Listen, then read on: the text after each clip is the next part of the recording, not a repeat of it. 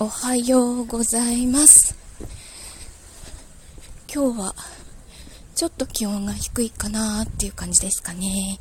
ハーフコートにしてみました。ああの鳥なんだろう。新しい鳥が来たかな。えっと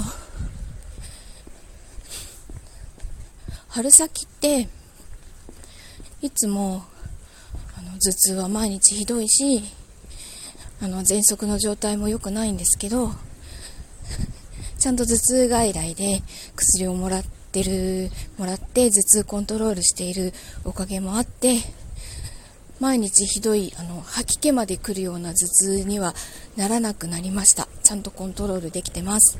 あと、喘息の方も、なんか、今朝、数値も良くて、喘息の状態を測る数値も良くなってて、まだまだではな、まだまだではあるんですけど、なんかちょっと、ちょっといい感じです。